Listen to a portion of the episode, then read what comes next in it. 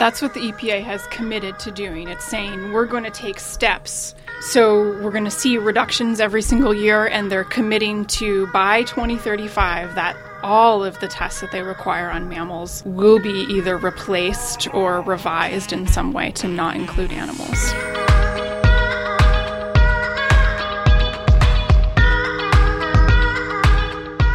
Welcome to a very special bonus episode of the Exam Room Podcast brought to you by the Physicians Committee. Hi, I am the weight loss champion, Chuck Carroll. Thank you so very much for giving the show a listen this week, a view, or a download. As always, wherever it is in the world that you are, we appreciate the fact that you are here. So, we're giving you an extra show this week that is a little bit different so much of what we talk about on the exam room is devoted to human health and nutrition. But really, that is only one part of our mission here at the Physicians Committee. Because we are also working tirelessly to help improve the lives of animals, ending the use of animal testing in medical schools and in labs, the fact of the matter is that now there are so many alternative testing methods that are available to researchers, methods that don't involve animals, and methods that would save hundreds of thousands of animal lives every year. And as it turns out, these tests are also more accurate and would get better and safer products to the market a whole lot faster. And the EPA, the Environmental Protection Agency, has heard our message and the messages of so many others. So today, we are celebrating on the exam room. We are celebrating the EPA's momentous decision to end all chemical safety tests on mammals by the year 2035. And here's the cool thing we're going to see improvements long before then as well. This is a massive, massive victory. So, in just a moment, I'm going to be joined by Kristie Sullivan. She is the Vice President for Research Policy here at the Physicians Committee and someone who has been working hard to push this through for nearly two decades at this point. She's going to be here. She's going to explain exactly what this decision means how it will affect you, and most importantly, how it will improve and save the lives of so many animals.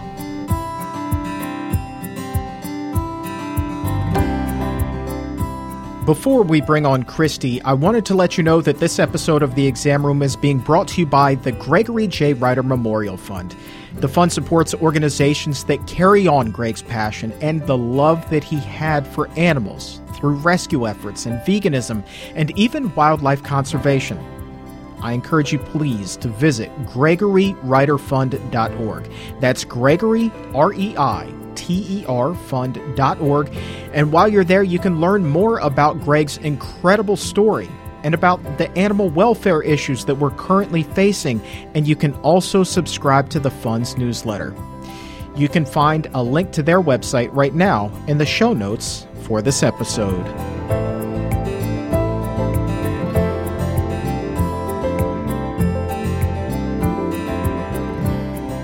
Doing something a little bit different on this episode of the Exam Room Podcast, a bonus episode. You know, so often we talk about health and we talk about nutrition, and that's our focus.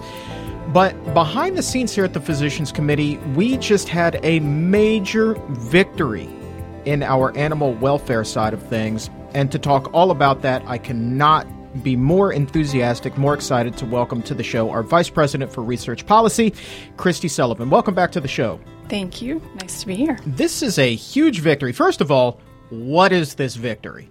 So, let's start with the Environmental Protection Agency. Mm-hmm. Many people don't even realize that in order to um, fulfill their mission to protect the environment from dangerous chemicals, they require tests on animals. Upwards of over 100,000 animals are killed every year to test pesticides mostly. Mm-hmm. And so, pesticides like that are used on farms or uh, even the you know bug spray under your kitchen counter. Um, all the way to industrial chemicals, um, uh, chemicals that are used in manufacturing and cleaning products, cars. You know, kind of the whole universe. Oh of, yeah. of chemicals. Yep. Yep. So um, many many animals are killed in toxicology tests, and this has been happening for decades. Uh, as you know, we've been working to change that because these tests don't always give us the answer that we need because animals are different than humans physiologically. Right. And they also take a long time and cost a lot of money. And so that means that chemicals aren't adequately tested. Right. So essentially, what this victory does, if, if my understanding is correct, by the year 2035, it would eliminate all testing on mammals for these chemical tests, these products that you're talking about, correct? Yep, that's what the EPA has committed to doing. It's saying we're going to take steps every single year to reduce the number of animals um, that are being required to be tested on. Um, we're going to replace them with alternative tests. Mm-hmm. And so we're going to see reductions every single year, and they're committing to by 2035 that all of the tests that they require on mammals um, will be either replaced or revised in some way to not include animals. So, uh, the timeline for this is it? Do they have it laid out where in five years we need X fewer tests? By the next decade, we need another, you know, 15, 20% fewer tests until it's completely eliminated? Right. So they've made a shorter term in the next uh, six years, five and a half years by 2025, they're aiming for a 30% reduction. So that's still a huge number of animals. Sure, sure.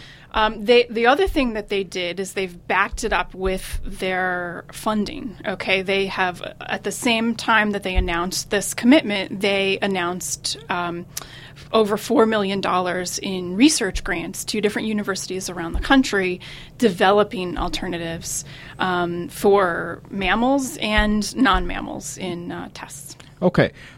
Let's we're going to get into all that. I, I, think it's important that you know we, we kind of point out here that you were talking uh, as an expert in this. You, your background is in toxicology. That's what you studied in college, correct? That's right. And you've been working in this field how many years now? Don't date yourself too much. Don't date yourself too much. Uh, uh, 16 years. 16 years. Okay. And did you ever think when you first started those 16 years ago that we would reach such a momentous occasion where the EPA says, "Hey, we're we're going to eradicate all this"? Well, I was always hopeful that because that's what we were working for, right? right? So of course we're going to reach our goal. Right on. But the I think what you said really hits it on the mark, which is that the EPA itself would say this is our commitment, this is our goal. Um, you know, because we um, and other organizations have been pushing for changes to the way toxicology is conducted for a long time. But what is momentous about this is a government agency saying, we need to replace animals in order to fulfill our mission. We need to modernize toxicology, and th- and we are going to do it. And it sets it sets a really good example um, and a good precedent for other agencies. Right. Um, but it also gives uh, industry, who often tell us when we talk with the chemical industry and pesticide industry companies, they say, well, you know, we want to use this alternative. We're not really sure if EPA will accept it. And so this gives um, ammunition to say, look, the EPA is moving in this direction, so be bold and propose an alternative approach. This has to be pretty gratifying for you, though. I mean, again, putting in 16 years of tireless effort here, he, this is paying off big time for you, right? Talk, talk to me about the emotions of the day when this came down. Did it kind of come out of the blue? It, a little bit, yeah, a little bit. Um, you know, they uh, one of their senior administrators um, invited us to come, along with some other organizations, to attend a press event to where the administrator was going to sign the memo, mm-hmm. and um, we were just excited to be able to um, be there for the EPA to say this is a commitment that we're making and to be able to support absolutely to be able to support the the, the announcement that they were taking. Let's let's talk about these tests, and I think it's important also that we recap here that the the chemicals that we're talking about being tested. I mean, these are found in virtually but every item that's on every store shelf. You know, from your I would assume like you know your armor all that you would use on the dashboard to the cleaning solutions that are under your kitchen sink. It really just kind of runs the gamut. Odds mm-hmm. are,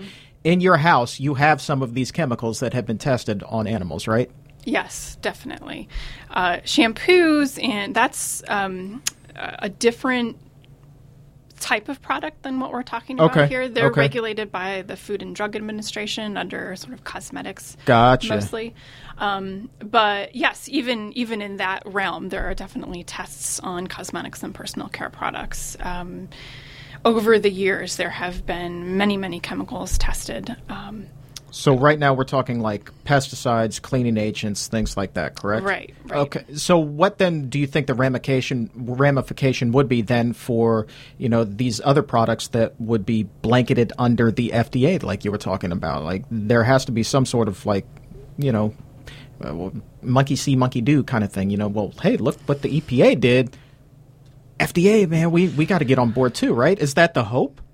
Um, that's certainly what we'll suggest. Um, you know, there have been efforts on all these types of products, and you might have heard um, the European Union several years ago placed a ban on cosmetics testing. Right.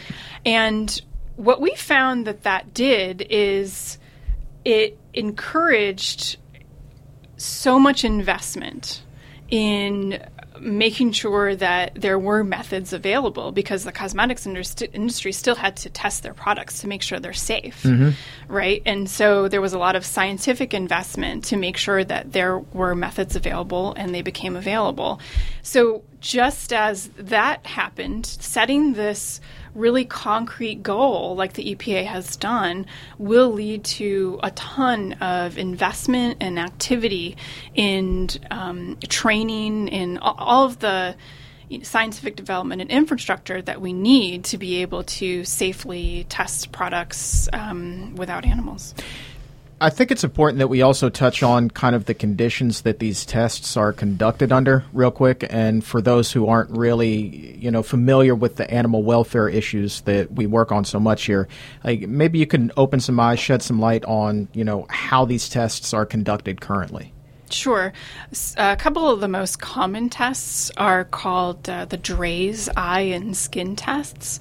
Those are conducted on rabbits, and those are conducted for pesticides every single year, a couple hundred times a year. Um, and they basically involve taking, uh, sort of immobilizing a rabbit, uh, several rabbits and different um, groups of rabbits, um, and putting the products in their eyes. And the reason that they use rabbits is because rabbits can't cry. They don't have tears like we do, so they don't naturally wash things out of their eyes. The product just sits there and uh, damages their eye, as you can imagine, over a period of you know 24 hours. Um, the skin test is similar. You put you shave the rabbit skin and put these materials, which may be very caustic um, or painful, on the rabbit's skin. There's another similar test to see whether the uh, a material causes an allergic reaction, um, and some of the other most common tests are lethal tests. Now, these are lethal dose 50 tests, and they're called that because they lead to, or what they're designed to try to find out is what is the dose of this chemical that will kill about half the population. So it's a very crude measure of just how bad is this chemical. And uh, the problem is it's it's it's um, doesn't tell us a lot about the chemical and what it might do in humans. It just tells us what it does in rats or whatever animals being tested. Um, but essentially, they take different groups of animals, um, mostly rats, but sometimes other animals, um, and they either f- force a tube down their throat to put different amounts of chemicals into the animals' stomachs, just one dose, and then see what happens. They also um, do an inhalation test, which is uh, a very tiny tube, kind of like a toilet paper tube, that rats will naturally um, go go into a small tube, right? And then they can force the animal to inhale these gases or aerosols, these airborne chemicals, um, for you know a period of four hours or until they die.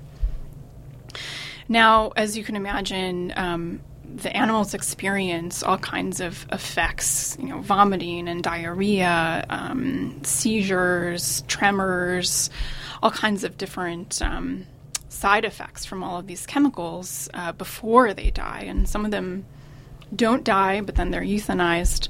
Um, and as I said, the these tests don't give us information that we need in order to protect the public, and so replacing them with better, more scientifically relevant alternatives is uh, the best approach. So we've mentioned rabbits and rats. I would assume, though, that there are you know countless other types of mammals that are, are being used here: dogs, pigs, you name it. Uh, typically, um, dogs, uh, rats, and mice, rabbits, and sometimes guinea pigs. Okay. Yeah. Yeah, and, and and you you mentioned the hundreds of thousands every year. Is, Yeah, we're accurate? also, um, and one thing to note too is we're also talking about birds and fish and some frogs who are also tested. They unfortunately they weren't included in this kind of declaration of of uh, or commitment that the EPA made. Right. However, they. Uh, they were careful to say that we will still be working to find replacements for some of those tests, and so you know, there's still work going on to to replace them because um, oftentimes, you know, the birds, as you can imagine, um, have to have these chemicals force fed uh, into them, and that's very painful for them as well. Uh, I would imagine any any animal, and and so that's the important distinction here. You know, we're using kind of this blanket term animal testing, Mm-hmm. but really, what we're talking about specifically here only applies to mammals today. Correct? That's right. Okay. And you mentioned that even those who do survive these tests, they're euthanized in the end. Is there any happy ending for these guys? No, No. no. No. That just makes this victory like all the more important. You know, that's that's huge. I mean, if there is no, you know, light at the end of the tunnel, like this that light's coming by 2035, right? Yeah. I, I think it's important to say that um, we are continuing to work to make sure that the EPA reaches this goal. Uh, before 2035, there are lots of alternatives available that can be used, and I think what's going to happen is every year we're going to see fewer and fewer and fewer animals being killed. Right, right. And and you know, even if they hit those minimums, there are those minimum benchmarks that have been clearly established. Right. So that's Right. that's important. You you've uh, alluded to this a couple of times that the effectiveness of these tests that are being conducted on the animals not necessarily going to give us an accurate representation of what happens with humans. Can you elaborate on that a little bit? Sure. Uh, so humans are not just very large rats, right? Rats, mice, even dogs, and humans have all evolved to react to different things in our environment differently. Um, so there, one actually really good example uh, is from the drug world, but um, aspirin is one of our safest drugs, right? We Okay. used it. We use it um, for many different. Um, It's it's all over the place. It's widely consumed. It's used many many right, different but it ways, yeah. is toxic to other animals, and so if it had gone through the set of animal tests that are required for new drugs, it would not have made it through that. We wouldn't have that drug today. So really.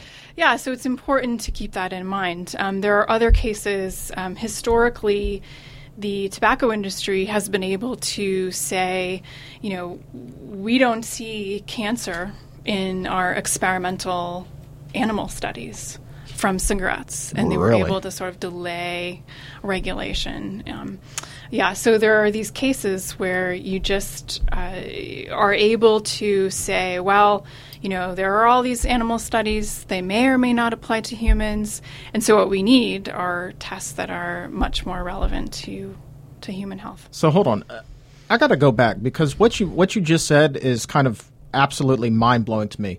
The tobacco industry used animals in their testing, and then concluded that this cancer isn't showing up here. Cigarettes aren't that harmful to human health. Is is that kind of what you're saying here? Yeah. That. Uh, ooh. That's kind of a scary thought. That coupled with the fact that aspirin would not have made it through this round of testing, that's like wow. You know, that kind of goes to say, well, this methodology is really kind of flawed here, right? Yep. Wow. Okay. Well, that gives you something to think about. Um, talk to me about some of these non animal testing methods that have been created now. So we're transitioning away from animal testing. What then is going to replace it? Okay, so there are two main types of alternatives. There are computer based alternatives, which we call in silico, and there are cell based alternatives, which are called in vitro. Okay. Um, and so, computer based alternatives, you can take all the information that we have about chemicals and um, predict, use it based on the structure and other things that we know about chemicals, use it to predict the potential toxicity of new chemicals. Um, because we have very powerful computers these days and uh, very large databases, we're able to use um, AI, right, um, to be able to um, have uh, predictions that uh, a human would never be able to do. The computer can kind of tell us. Well, we think this chemical is going to be a carcinogen Right. based on what we know about all the other chemicals, you know, out now. Um, so uh, that's in silico. Uh, in vitro uses different kinds of cells depending on what kind of effect they're looking for. For skin sensitization, there's a method where um, human dendritic cells, which are immune cells, can be exposed to a chemical, and it will, depending on the markers that show up on that cell, it'll say, well, this chemical looks like it's going to cause skin sensitization or skin allergy in humans.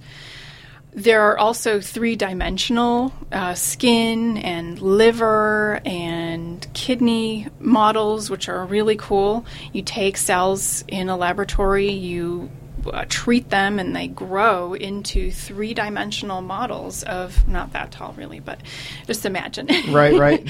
of human skin. And so then you can put a pesticide. Uh, or a cosmetic or a lotion on that skin and see what's it going to do, which is much better than a rabbit. That's mind blowing. Yeah. That's like straight up sci fi, but very cool that that technology exists. Yep. There are even uh, three dimensional models of the human respiratory system. Actually, EPA is investigating a way to use um, a computational model of the human airway. So you can build a model in a computer of our respiratory system and see where a pesticide will end up if it's breathed, if it's inhaled by. If it's inhaled by different kinds of people, even Yeah. um, people who are breathing more quickly versus more slowly, older versus younger people, people with asthma.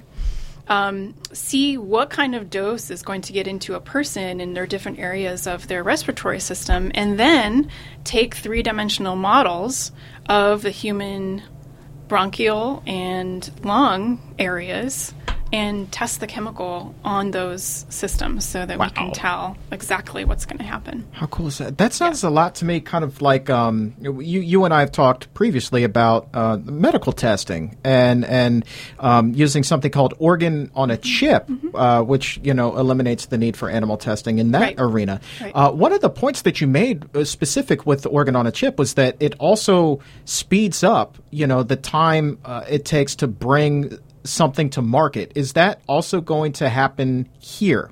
Is are we going to see you know an accelerated pace for bringing good products to store shelves? I think eventually. Right now, um, everything is new, and so part of the transition is going to be training toxicologists, both at industry and at government agencies, on how to interpret data from these new methods and, and how to use it because they're really accustomed to using information from animal tests. And mm. so, how do we take that information and, and feed it into our current you know regulations and, and guidance and risk assessment. Um, but yes, ideally, um, you'll be able to get a lot more information much faster. Think about how people are currently exposed to chemicals in our environment. Are we exposed to one chemical at a time?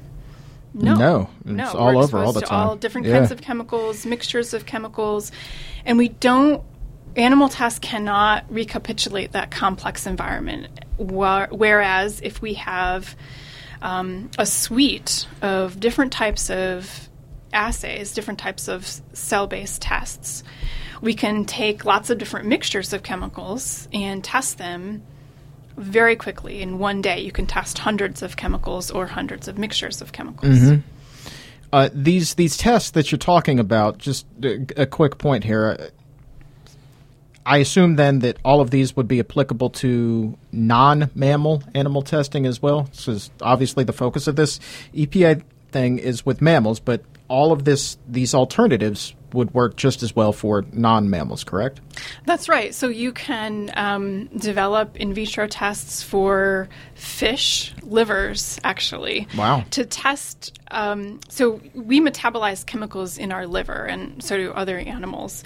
And part of the difference between different species is how fast you metabolize something. And if if you metabolize something faster, and this is the case for drugs, this might be more familiar to people if if they're thinking about a pharmaceutical. If you metabolize something faster, it's going to be less toxic because it's going to be metabolized and taken out of your body. Um, if you metabolize it slower, then it has more chance to stick around and have an effect. Mm. And, and, and that is a really important feature of whether a chemical is going to be toxic or not. But people are, are, even amongst individuals, metabolize different chemicals at different rates. Right. So it's important to know that. Um, and talking about in the environmental protection, uh, we currently these pesticides are only tested on two, maybe three species of fish. But there are many species of fish and many species of birds in the environment, and they might all have different levels of sensitivity to chemicals. Sure. So if we have a suite of in vitro assays that can tell, oh, look, it looks like this certain kind of fish is more sensitive, then we can make sure that we're protecting the most sensitive species. Wow. That's really kind of fascinating. Yeah. And by kind of, I mean absolutely 100% unequivocally yeah. just mind-blowingly fascinating. like the, the the whole science behind this is just astounding to me. It's very exciting. I really really and and I mean God bless you. You went to school to understand this uh, stuff and and I think that some of the smartest people in the world are working tireless people such as yourself are working tirelessly to push through all of these efforts to get us to where we are today and will continue to get us to where we need to be in the future. Um, if somebody's hearing this and they want to get involved, they want to say, hey, what can I do to help push things along? What what would you tell them to do? I know that on the website we're obviously we, we have some things outlined. Our big thing is, you know, we're asking for donations so that we can continue to do our work. Mm-hmm.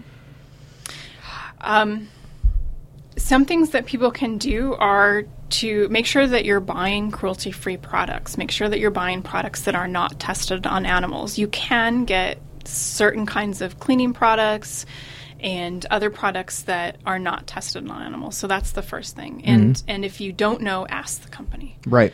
So they know that you're concerned about that. But the it's tough with pesticides because your average, you know, um, um, a bug spray or whatever um, is it's all tested. You can't choose. You could choose not to use bug spray. That's maybe the best thing to do. right, right.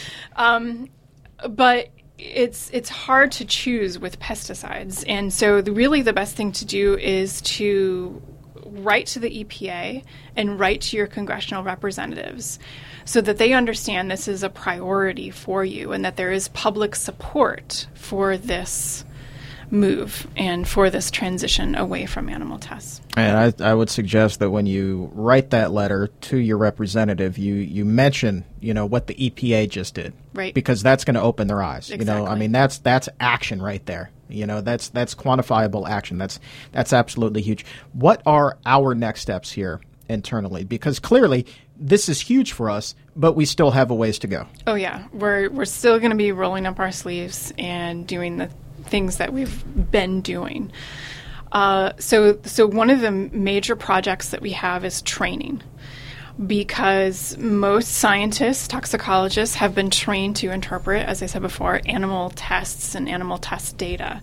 And that's really integrated into all of our regulations. Mm-hmm. Um, so we have held many and will continue to hold more training sessions. We bring in experts um, that know all about these different methods, and we uh, bring in uh, new or or, or mid-career uh, toxicologists, both, and they can hear lectures about what the alternative methods can do, and they can also do hands-on elements of the training so they get to try out the you know the computer based methods and and um, see how they work and it really makes a big difference in whether they'll be able to use those methods to make their decisions. Sure. I would love to be in the room when they're getting trained up and, and seeing that type of testing for the first time. I mean, I bet for them it's like even more kind of mind blowing that, wow, this technology really exists and wow,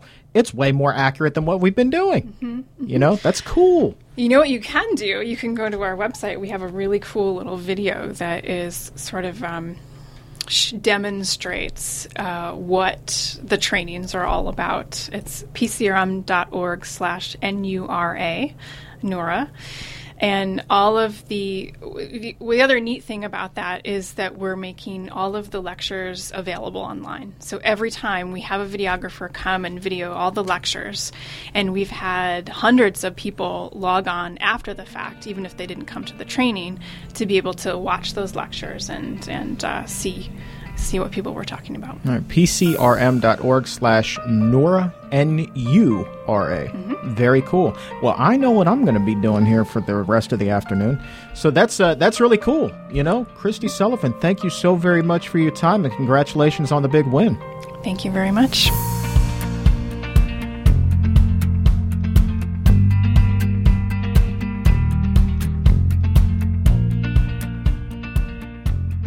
As Kristie just said, there is still more work to be done, and we need your help to make it happen. So let's all pitch in. Let's all pitch in together so that non mammals are afforded the same protections. And a donation to the Physicians Committee would go a long way toward help making that happen so that we can continue our work to find alternative testing methods and then urge agencies like the EPA to implement these methods. And in turn, that would save hundreds of thousands of animal lives every single year.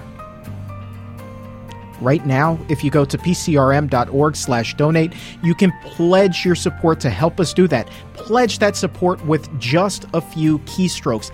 Everything you need to do that is right there on that page, pcrm.org/donate. And I want to thank you for your help and for becoming a member. Before we go, just a quick reminder that this episode of the exam room has been brought to you by the Gregory J. Reiter Memorial Fund. This fund is extraordinary and it supports organizations like the Physicians Committee that carry on Greg's passion and the love that he had for animals through rescue efforts and veganism and wildlife conservation. Visit gregoryreiterfund.org. That's Gregory, R E I terfund.org. And when you're there, you can learn more about Greg's incredible story and also about current animal issues, these welfare issues, the same ones that we've been talking about.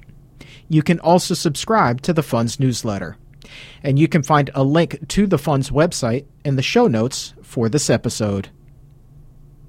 And I want to thank you I want to thank you for listening to this bonus episode and for helping us celebrate this major victory for animals. So cool to celebrate it together. And for everyone here at the Physicians Committee, I am the weight loss champion, Chuck Carroll. Thank you so very much for listening. And remember, keep it plant based.